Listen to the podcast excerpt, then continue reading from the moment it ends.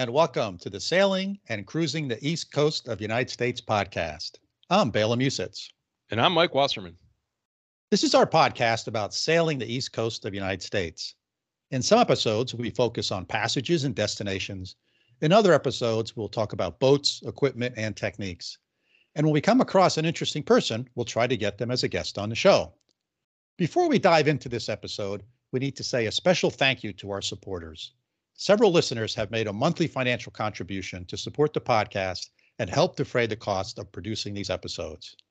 We now have a Patreon page, so supporting the podcast is super easy. Just go to patreon.com forward slash sailing the east. Now, Bela, you mentioned earlier interesting people. And I think today we have some interesting people on. I'm excited to hear. Uh, tell us who we're talking with today on uh, on the podcast. Yeah, you're right, Mike. So uh, they've been on the podcast before. Uh, this is a father and son team, uh, Simon and Sawyer Balint. Uh, they were on the podcast back in episode 29. And uh, they were the team uh, that bought a boat a number of years ago, having zero sailing experience. They bought the boat in Florida, and I helped them move it from Florida up to Narragansett Bay. And so that was our first sailing experience together. Uh, we spent about two weeks doing that. And now they're taking that same boat and they're getting ready to go across the Atlantic uh, in this boat. So it'll be uh, their first sort of uh, trip uh, across the Atlantic. They've taken many trips on the East Coast. They have a lot of sailing hours and a lot of experience. But you know, going across the Atlantic is uh, sort of another level of of a passage and uh, they're getting ready to do that. So this podcast was sort of a conversation about uh, the preparation that has gone into uh, for them to get ready to go across the Atlantic Ocean. Yeah, and Bela, like to me, okay, preparing just to go overnight is like a big deal, you know, right? Um, so I can't even imagine what an Atlantic crossing in a, a you know a, whatever forty foot boat, right, would feel like. And yeah. you know, we've we've had some long distance sailors on the podcast over the last few years, and you yourself have taken a few long trips, I know, but this seems like a pretty heavy lift to cross the Atlantic, isn't it?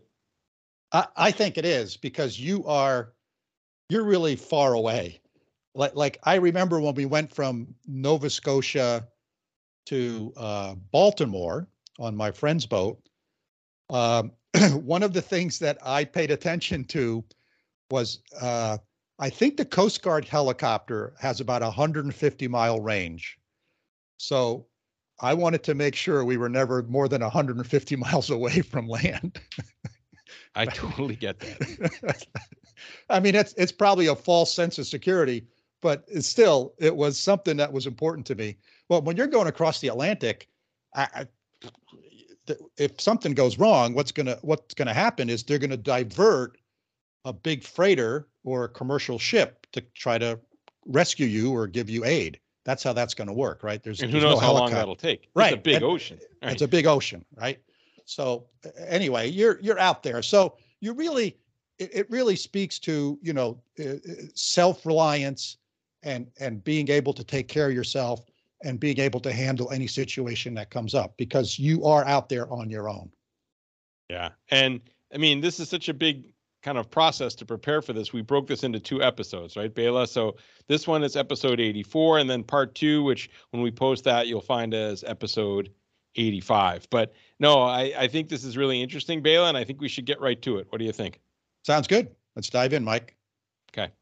Hey, it's Ryan Reynolds, and I'm here with Keith, co star of my upcoming film, If, only in theaters, May 17th. Do you want to tell people the big news?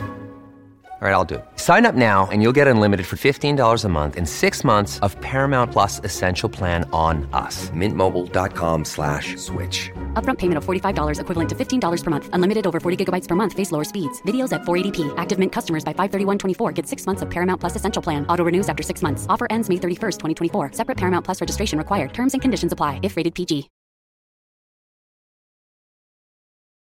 Hey, Sawyer, Simon, welcome to hey. the podcast. Hey, Bela. Uh, nice to see you. Yeah, same here. So uh, I was trying to remember when you guys were on the podcast last, and it was episode 29. Wow. Old, and, old, old and what are they, oldie. Yeah. Old yeah, well, oldie. uh, uh, luckily, we didn't record video in those days, so people can't go back to compare how we have all aged. Mm, Uh, but this will be episode 83, I think, if I counted correctly. That's Wow. really cool. So, uh, So what was the last one? Where was it when when we were in the um, sort of a hurricane or a, a tropical storm situation? uh, hang on. Uh, so let me look at my list. Were you guys on more than once? I think we've been on uh, twice, maybe three times. Uh, I only have you down for uh, for 29. Maybe you cut 29. you cut the early ones. Well, you're probably thinking of of the business podcast, Simon, because be. you you've been on that one a couple times. Yep. Yeah, but yeah, I uh, I don't I only see you that one time. So anyway, welcome. I'm glad you guys are going to do this, and uh, so we're going to talk about you guys. The two of you are planning to sail across the Atlantic Ocean Correct. uh, this summer sometime. Hmm. And uh, so I wanted to talk a little bit about, you know, why you're doing that, uh, sort of what you've done to the boat, talk a little bit about the boat, and then spend most of the time sort of talking about sort of the mental preparation that you have to go, the mental, the physical. It's just going to be two of you. So, you know, you got to think about watches, how you're going to do all that kind of stuff, uh, sort of the safety things that you're going to initiate. So, that's sort of the things that I had on on the docket to sort of talk about. Make sense? Yeah, absolutely. Um, I'm not sure this right order, but let me just uh, kind of update uh, you is with the information that it's going to be uh, Sawyer, uh, my son, uh, who is going to be turning 25 in a couple weeks. Uh, myself, um, who just turned 50, and then we recruited my father. Actually, Mm, um, he's come out with us for the last year or two, kind of as a passenger, but he's gotten you know more and more into it yeah, yeah. and so he was thrilled. So it's going to be uh, three generations, and Wow. uh, and then in a, in a way, it's four generations, and that's kind of a story too. So, um, my actually my my grandmother and my father are both from England. Uh, my my father was born there, and they came over in the in the late fifties.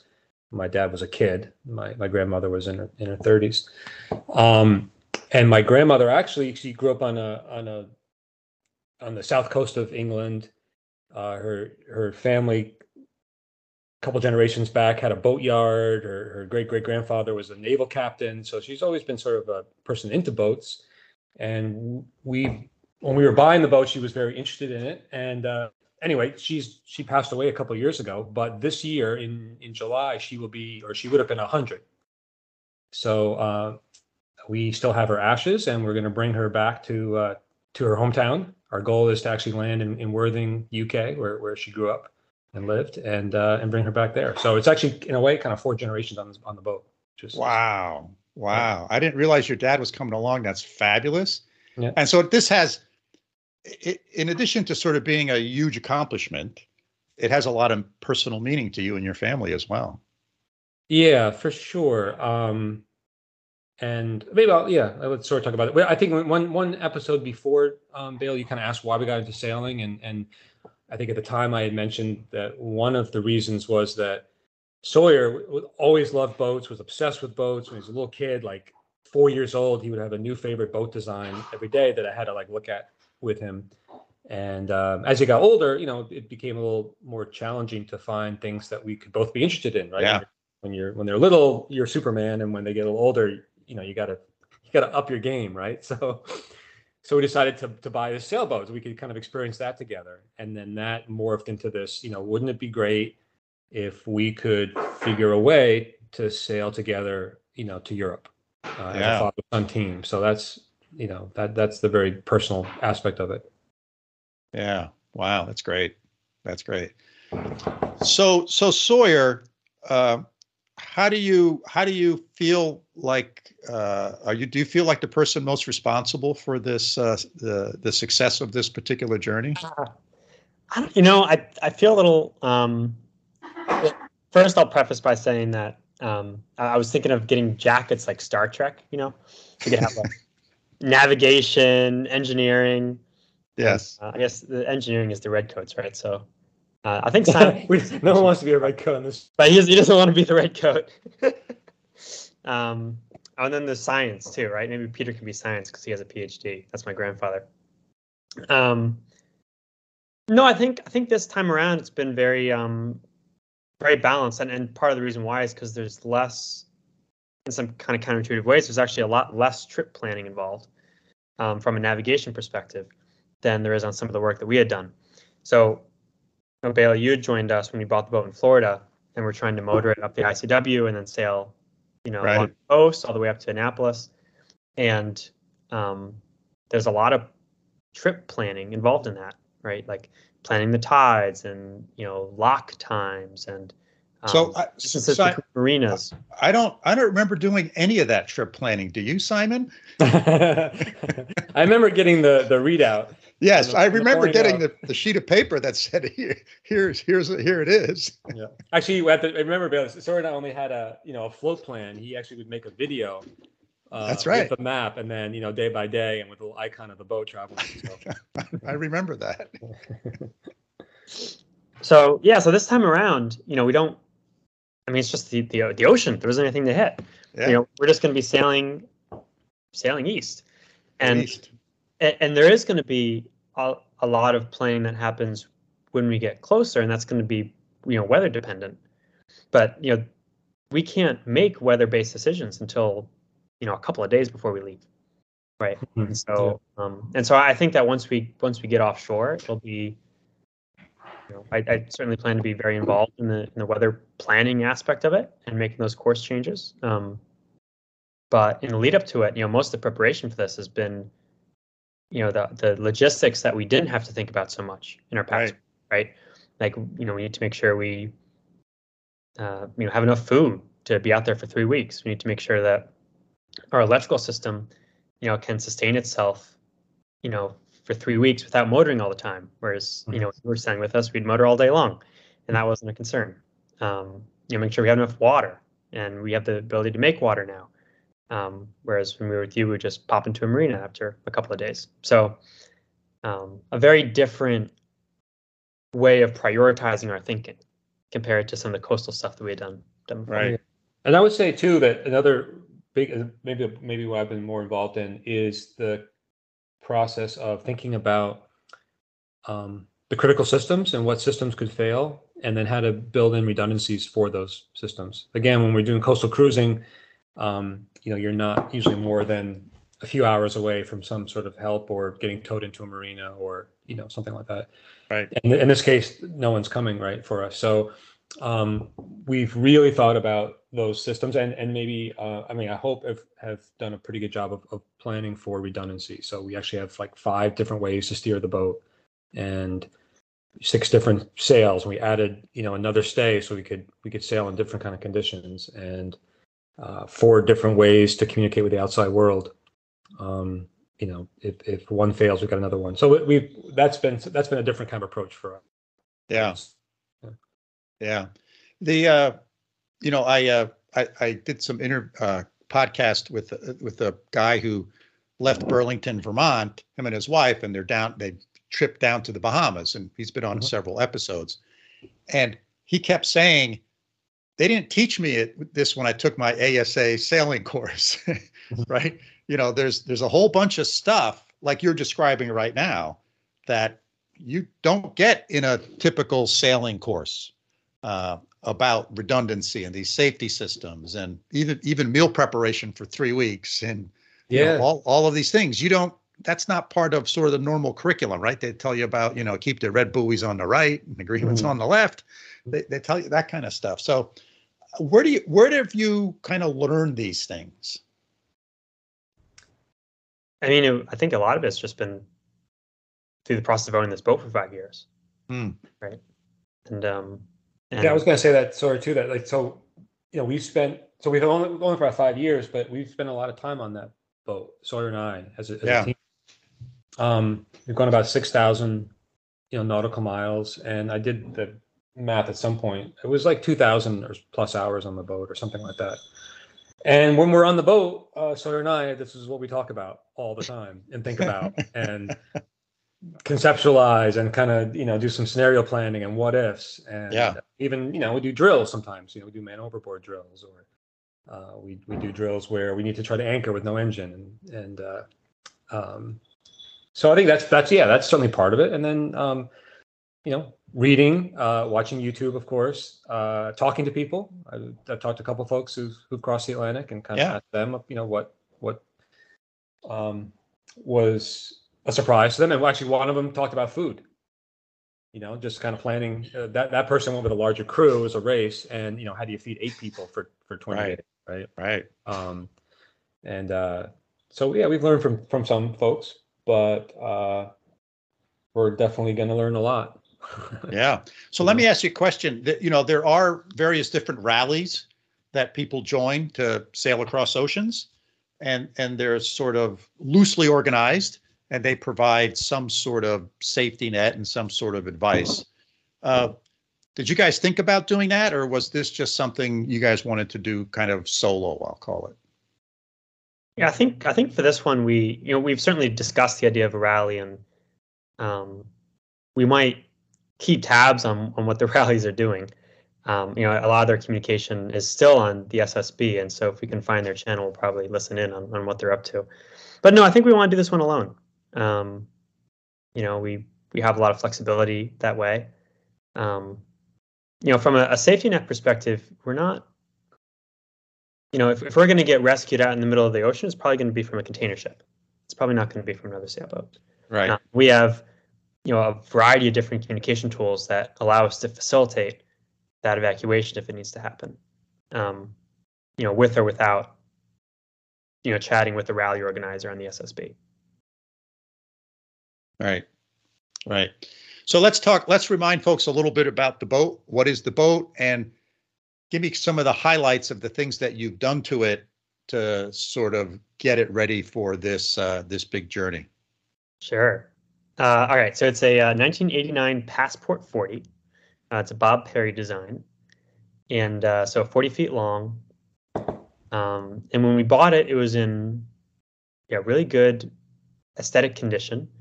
Um, it wasn't really equipped for you know blue water sailing. I would say.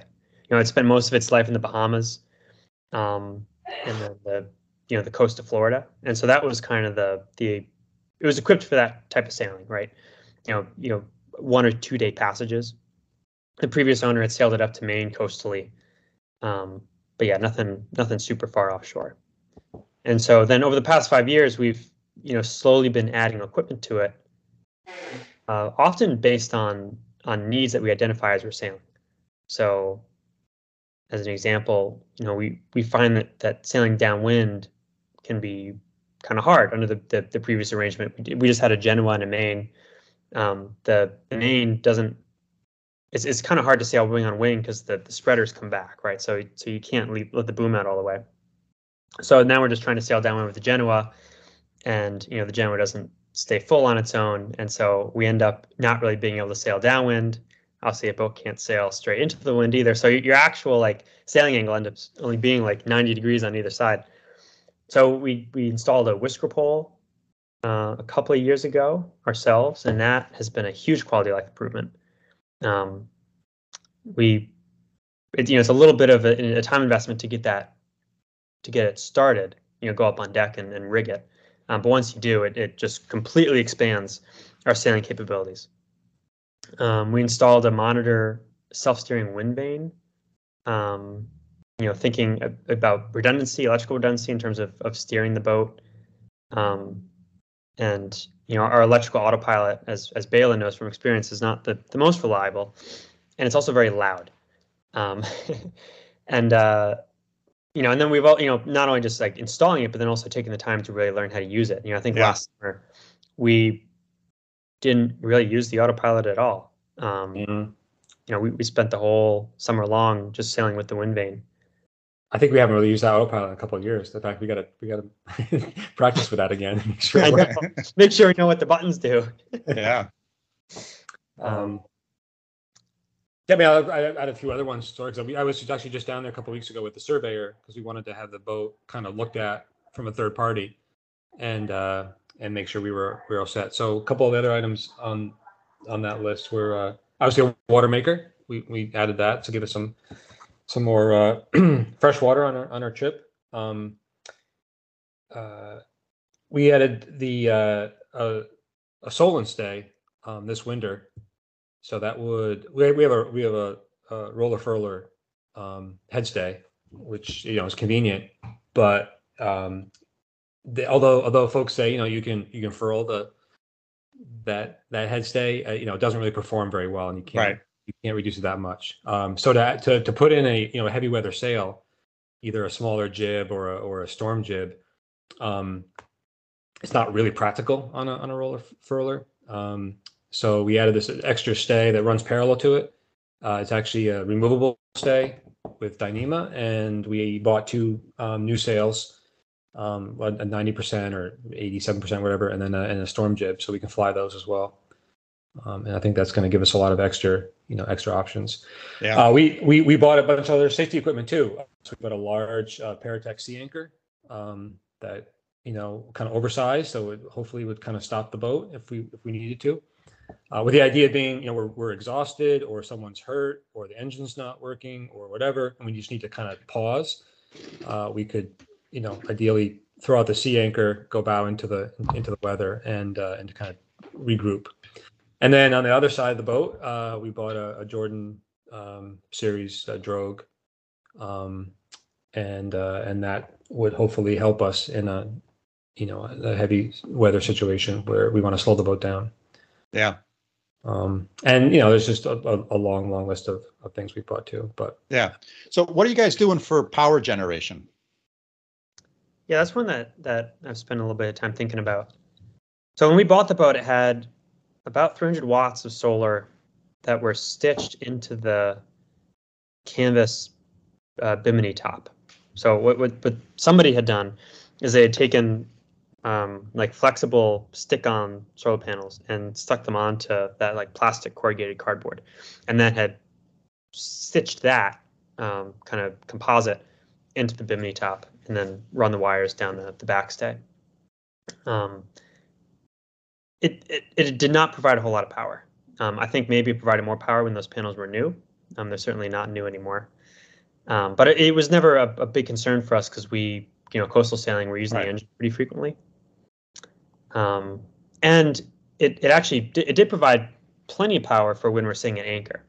I think what we found sailing on our own is that you know sailing overnight with all the nav equipment and the radar, um, you know potentially the autopilot if we're not using the wind vane, um, it, it just consumes a lot of power.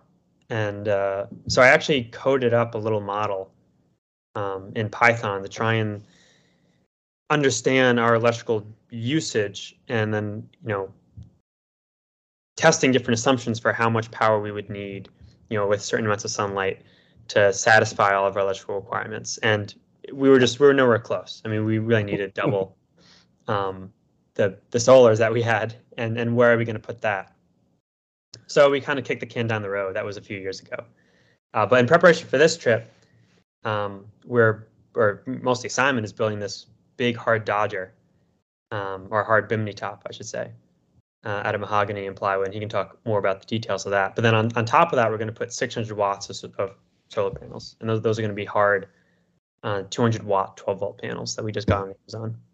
Oh, nice. Yeah, and so I, you know, I, it's it's it's double the capacity, you know, from factory spec. But I think in reality, we're going to see our output go substantially higher than that because those old flexible panels were not producing the Yeah. rated output at all. Yeah. Now, will 600 watts give you con- enough that you need? Yourself is it self-sustaining, or you're going to still have to run the engine? you don't have a generator, I don't think. Correct? No, we don't have a we don't have a generator. The, the 600 watts will certainly provide enough power we're not using the autopilot.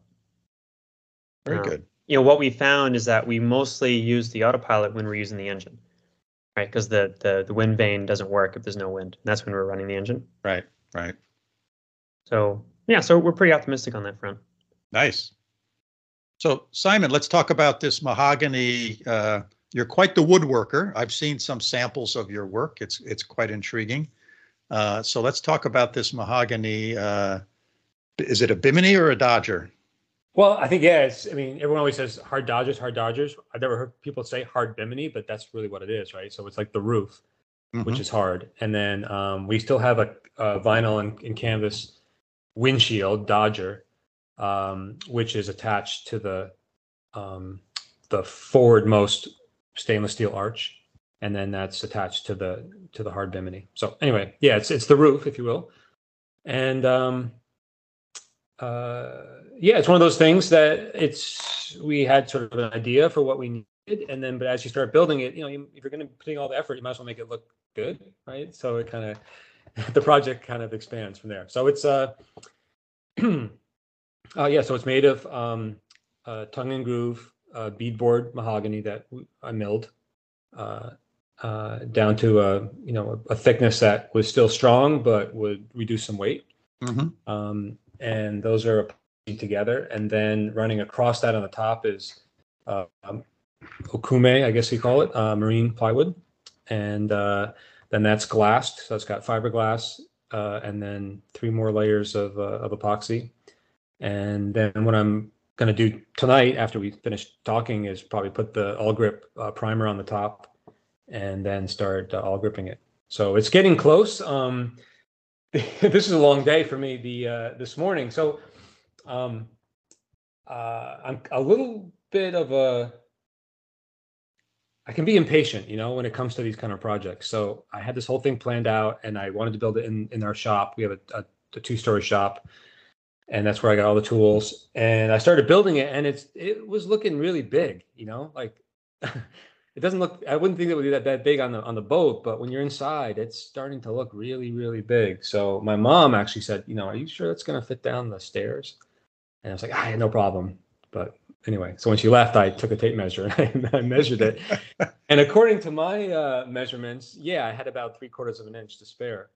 Um, and so anyway, this morning we took it off the buck, you know, which helps to form it. And um, uh, a guy and I lifted it, and we started to try to move it down the stairs.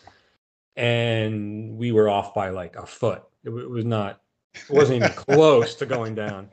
And so what I had done is, you know, um, and this is if Sawyer was with me, he would have known this right off the bat, right? So I measured this like line, right? This like hypotenuse, but obviously the the roof is not a line; it's it's a plane. So yes. it doesn't, you know, all want to squeeze down there. And uh, yeah, I was probably after more like two feet, uh, 18 inches. So uh, yeah, now what? So I looked around. Um, it's a brick building, an old uh, broom factory. So there are a couple pretty large windows, but it still wouldn't fit out those. So I was gonna maybe try to take the bricks out and uh, and get it out there, but it's heavy, and I needed to then lower it down, you know, to the ground floor. Um, but then I checked out the joists that were, you know, at the far end of the stairs, and there were a couple that I'm pretty sure weren't structural. Um, but just to be sure, we'll find out. Yeah, well, just be sure. Actually, I, I, stopped and I ran to Home Depot and I got a bunch of two by tens, um, and so I was ready to put something back in if I need to. And I got my sawzall and I cut out two two joists and about four feet of floor, and uh, was able to get it down by again half an inch. Um, uh, it's it, it's out onto oh, my trailer. Wow. It got home. It's in my garage, and uh, that's the hard part. So now I'm ready to paint it. Yeah, boy, that's quite the story. So how how does this attach to the boat? Uh, we got you know a couple different uh, plans for how that's going to be done. We bought a bunch of different hardware, and we'll see what actually works works best. Um, you know, we've got the typical. I think most people have when they have like a, a Bimini or the um, uh, the pulpit rails. You know, it's that one inch uh, stainless steel tubing. Right. That's that's sort of the structure. So we we modified that to create uh, a couple different arches um, around the cockpit, and then uh, we bought sort of uh, clamshell uh, hardware that goes around that tubing, um, and then it's got a, a, quarter inch by twenty thread count machine screw or bolt that can go through it. Um, and so our plan is to um, to bolt through from the top down. I uh, see. Use, yeah. Using using some backing plates or large mm-hmm. washers uh, down into those uh, those clam cleats. Um, yeah. Um, uh, but we'll, you know, maybe we'll have a, a ratchet strap at some point on the trip. We're definitely like going to bring a couple in case, like we, we did like for the dinghy. Yeah. yeah. I, I, remember that ratchet strap for the dinghy. yeah, I think no. I think I think it's going to work, and it's going to. Um, So it's going to provide us good platform for the solar panels, which we're excited about. Yeah. We're also going to set up, uh, and sorry, I was working on, he was working on today, uh, basically a, a whole series of kind of redundant communication s- systems on that, um, on that hard bimini. So for example, right, typically your uh, VHF antenna is on the top of your mast, which Yeah. is great. It gets a little bit better range, right? But if we were to lose our mast, we would lose our our antenna. Um, so we uh, we bought a third radio. We're putting a third full radio in the cockpit uh, with its own antenna on the uh, on the the hard bimini, uh, and then our other main radio, of course, is, is down below using the using the mast. So um, that's one example of this what this uh, this new um, hard hard bimini is going to do for us. Yeah. us. Nice. Yeah. Nice. Bela, unbelievable story, and we're only halfway through this one. So, Yeah. what struck you most uh, as most interesting uh, uh, the first part of the story? well, I think there's this there's this nice family aspect to it of of father, son, and grandson, right? So it's actually Simon's dad is coming along on the trip. So it'll be Simon's dad, Simon, and Simon's son, Sawyer. so it's three generations. And as as Simon talked about, they also have the ashes of Simon's father's mom that they're taking back to where she was born uh, and and going to spread her ashes uh, back in the UK where she was from and where she's born. So there's that sort of that sort of it has purpose, right? It it has a purpose uh, uh, beyond just you know checking off. Hey, I sailed across the Atlantic Ocean. It's it's got this real purpose to it, which I think is really kind of neat. And and and I think I think that's that really gives it special meaning to to those people involved in in in sort of this trip. Uh, and so I thought I thought that was a really really cool par- part of it. Yeah, one of the things I've noticed, I mean, I've been so fortunate, Bela, to have known so many amazing people in my almost 56 years on the planet and getting to know people's families and my own family too, of course, but that, you know, eh, really cool, strong families have some glue that holds them together, right? Maybe it's a shared love of cooking or, you know, maybe it's sports. I know like my in-laws, baseball was with the glue that really held them together for a long time, these shared experiences. And this trip seems like a really this cool glue that holds this family together. And every family, as you know well, that hits hard tough times and bumps in the road and things happen. But when you have these shared experiences to me, it really seems like something that can really keep a family um, together. Now, you're also a three generation sailing family, right? I know that you've got this boat and your kids and now your right. grandkids. We've talked about Right. this a lot. So, can you relate to kind of this value of this? And could you imagine doing something like this at some point um, with the three generations in your family? Well, I, I don't I don't think I can imagine sailing across the Atlantic. Uh, I, I think that's that's more than more than I want to bite off. Uh, but I will tell you, we've done week long, right, with with three generations on the boat, uh, with my son and his kids, and uh, it really is special, right? It it has this. Uh, again, it ha- it has this sort of additional meaning and additional value to to uh, up ab- above and beyond just going to sailing. It's it for me, it's almost a spiritual thing, right? It's sort of this shared experience that's that's not a shared experience that you do every day. And it's sort of a special thing and brings special meaning to it. Now I'll tell you, my my two granddaughters who are ages nine and seven now, last year they spent a, a week on the boat with just Elaine and I, and they coined that camp paradox. So Mm, This year, cool. right? Where they they hey pop, when when we gonna have Camp Paradox? Awesome. so, you know, I mean, those are that's what hey that to me that's what life's all about, right? Yep. When when when those types of things happen, I say to myself, uh, buying the boat was great thing, and and you can have the you don't have to buy a boat to have these types of experiences. You you, you have to figure out how to make opportunities so you can have experiences like this, whether whether they be you know in your backyard or at your house you can make these special things happen Right. Or you spend 20 bucks and take them bowling. You know what I mean? Right. Right, Once a exactly. summer. You have a family bowling tournament, right? It can Right. be, it can be simple and easy. Or, right. Horseshoes in the back. I don't think they do horseshoes anymore because the kids get hit in the head, but you know what I mean, right? Some sort of something right. inexpensive, badminton or something that you can pick up for 20 bucks at Target, you know, kind of thing. And, and, and make That's it an right. annual tradition. I love it. that's right that's those are the things that are that are that are very meaningful and important. So I think that's great, and and, and I think this is going to be for Simon and his his family is going to be one of those moments that everyone will cherish and remember forever. Love it. Now let's move into the preparation issues because this was Mm. fascinating to me as kind of the non-sailor. Is what do you have to do? I can't even imagine doing it, but once you kind of get over this thing of thinking about being on a boat with your dad and your kid, right, um, for all this time under all these Yeah. conditions, you know, you have to get ready, and it's a long process. What do you think is the are the most important elements of the prep that listeners should really be paying special attention to for anybody who's even remotely thinking about something like Mm. this? So I, I think there's there's there's three three aspects to this.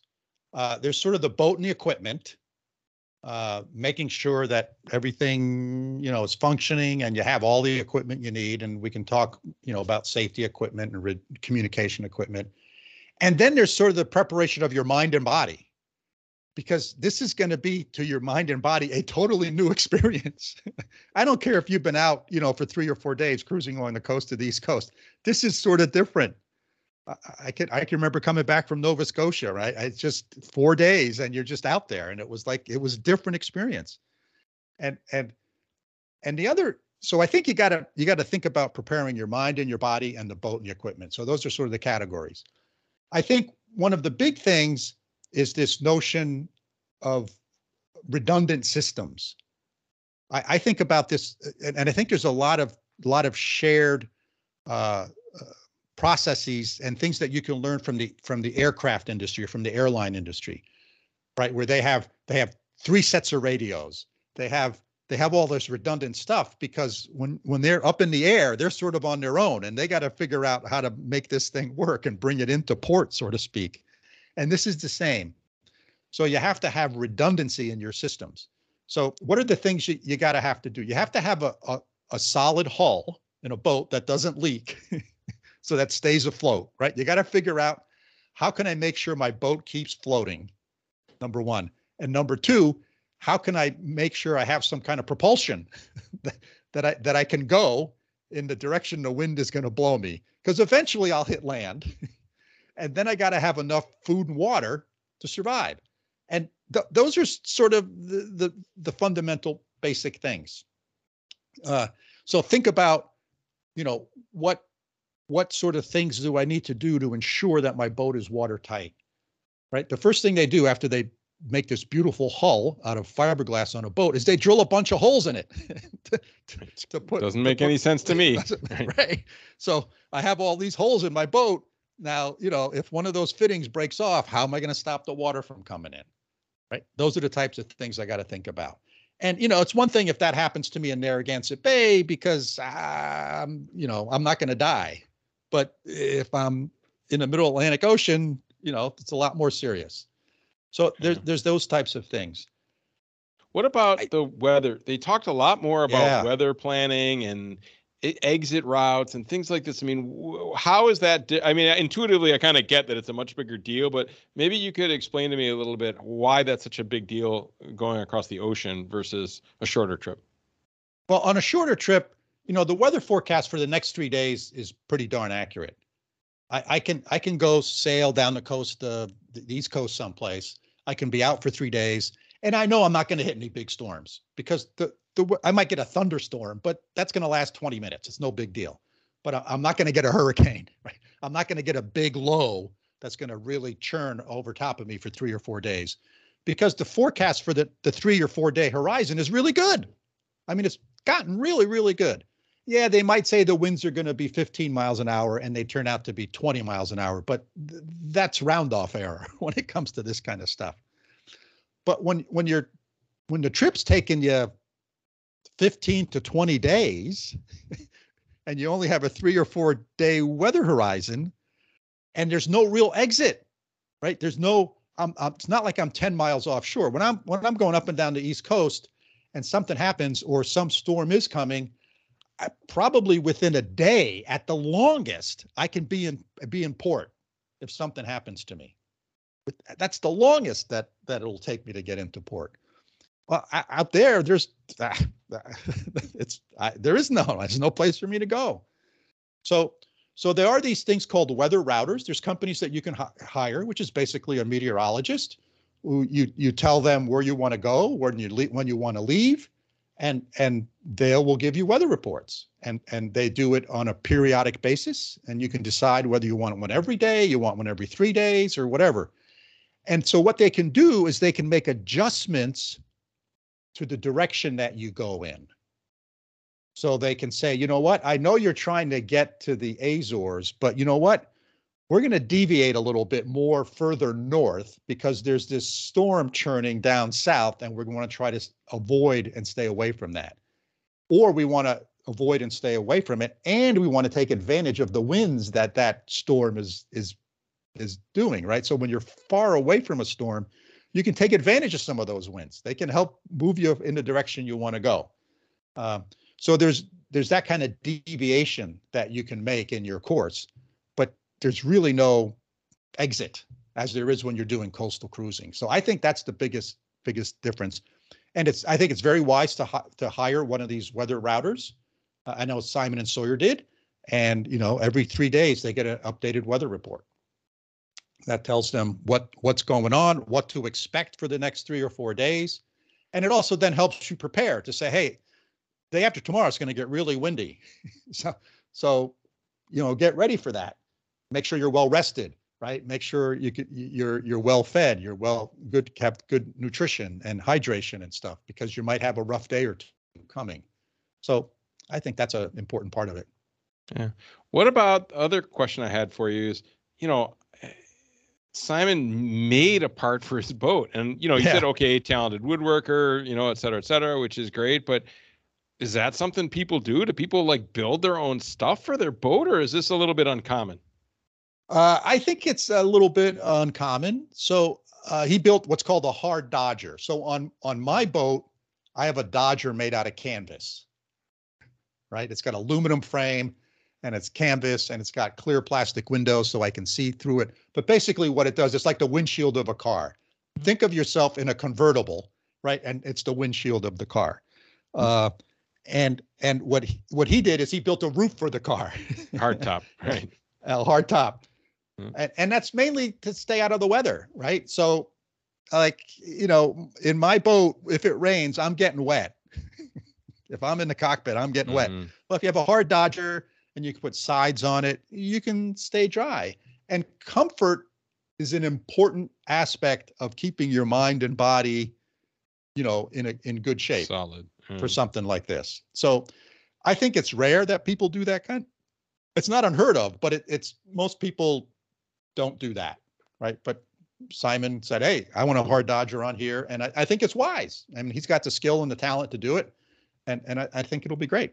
and he can get it just it sounds like he got it just the way he wanted it and he made the adjustment for the antennas and things like this Right. right, this is kind of cool right Right. so fascinating and then kind of um the last question about that that i had in my head for you is like okay um if you put something like this on your boat, does it affect the aerodynamics at all? Does it slow you down? I mean, I know we talked about weight, and so there's some weight issues, but is it just a matter of some extra weight, or is there anything else there that you need to kind of be? Will it change the way the boat sails, essentially? Yeah, I I, I don't know for sure, Mike, but I I don't think it's going to add anything appreciable or anything that you're going to notice. Uh, it's it's you know his his boat's a heavy boat. It weighs, um, I think it's like 28, 29,000 pounds. Right. So, it- another it- couple hundred it- pounds for this thing. Right, a couple hundred pounds. Uh, it's not going to add. Now it will add windage, right? So Mhm. if the wind is blowing, uh, it adds sort of windage. And one of the things you do when you're in a storm is you try to take everything down that you can to reduce the amount of windage you have. Um, so you really can't take this down. It's up there. Right. It's Like- hard. like It's hard. My, Do- right. my my Dodger, I can take off my Dodger. I can take off my Bimini. Uh, this is up there. So that may be the the slight thing that you might want to consider, but I, I don't think it's a big deal. but out in the middle of the Atlantic, it's trade-offs, right? And I get it. So it's like, okay, to, to be dry and to have this feeling that you're a little bit in control of your environment when you're not, right, is probably worth that little bit of extra kind of windage or the, the risk when you're in a storm. Yeah, I think I agree. I agree. Interesting. Yeah. Good. So what do you think? Uh, wrap this one up and uh, looking forward to part two, which will be Yeah. episode 85. Uh, listeners, thanks for joining us for another episode. And obviously, Bela and I thought this was really interesting, and we hope you found it interesting and thought provoking as well. As always, if you have questions about what we've talked about, please feel free to get in touch with us. Best way is by email, sailing the east, that's all one word, at gmail.com. Hey, and if you enjoyed the podcast, uh, hit that follow button on your podcasting application and uh, tell your friends about it. Uh, like to get some more listeners. That's always fun to do. So hope to see you out there. So until next time, signing off from upstate New York. See you all soon. Bela, thanks from over here in Münster, Germany. I look forward to seeing you next time.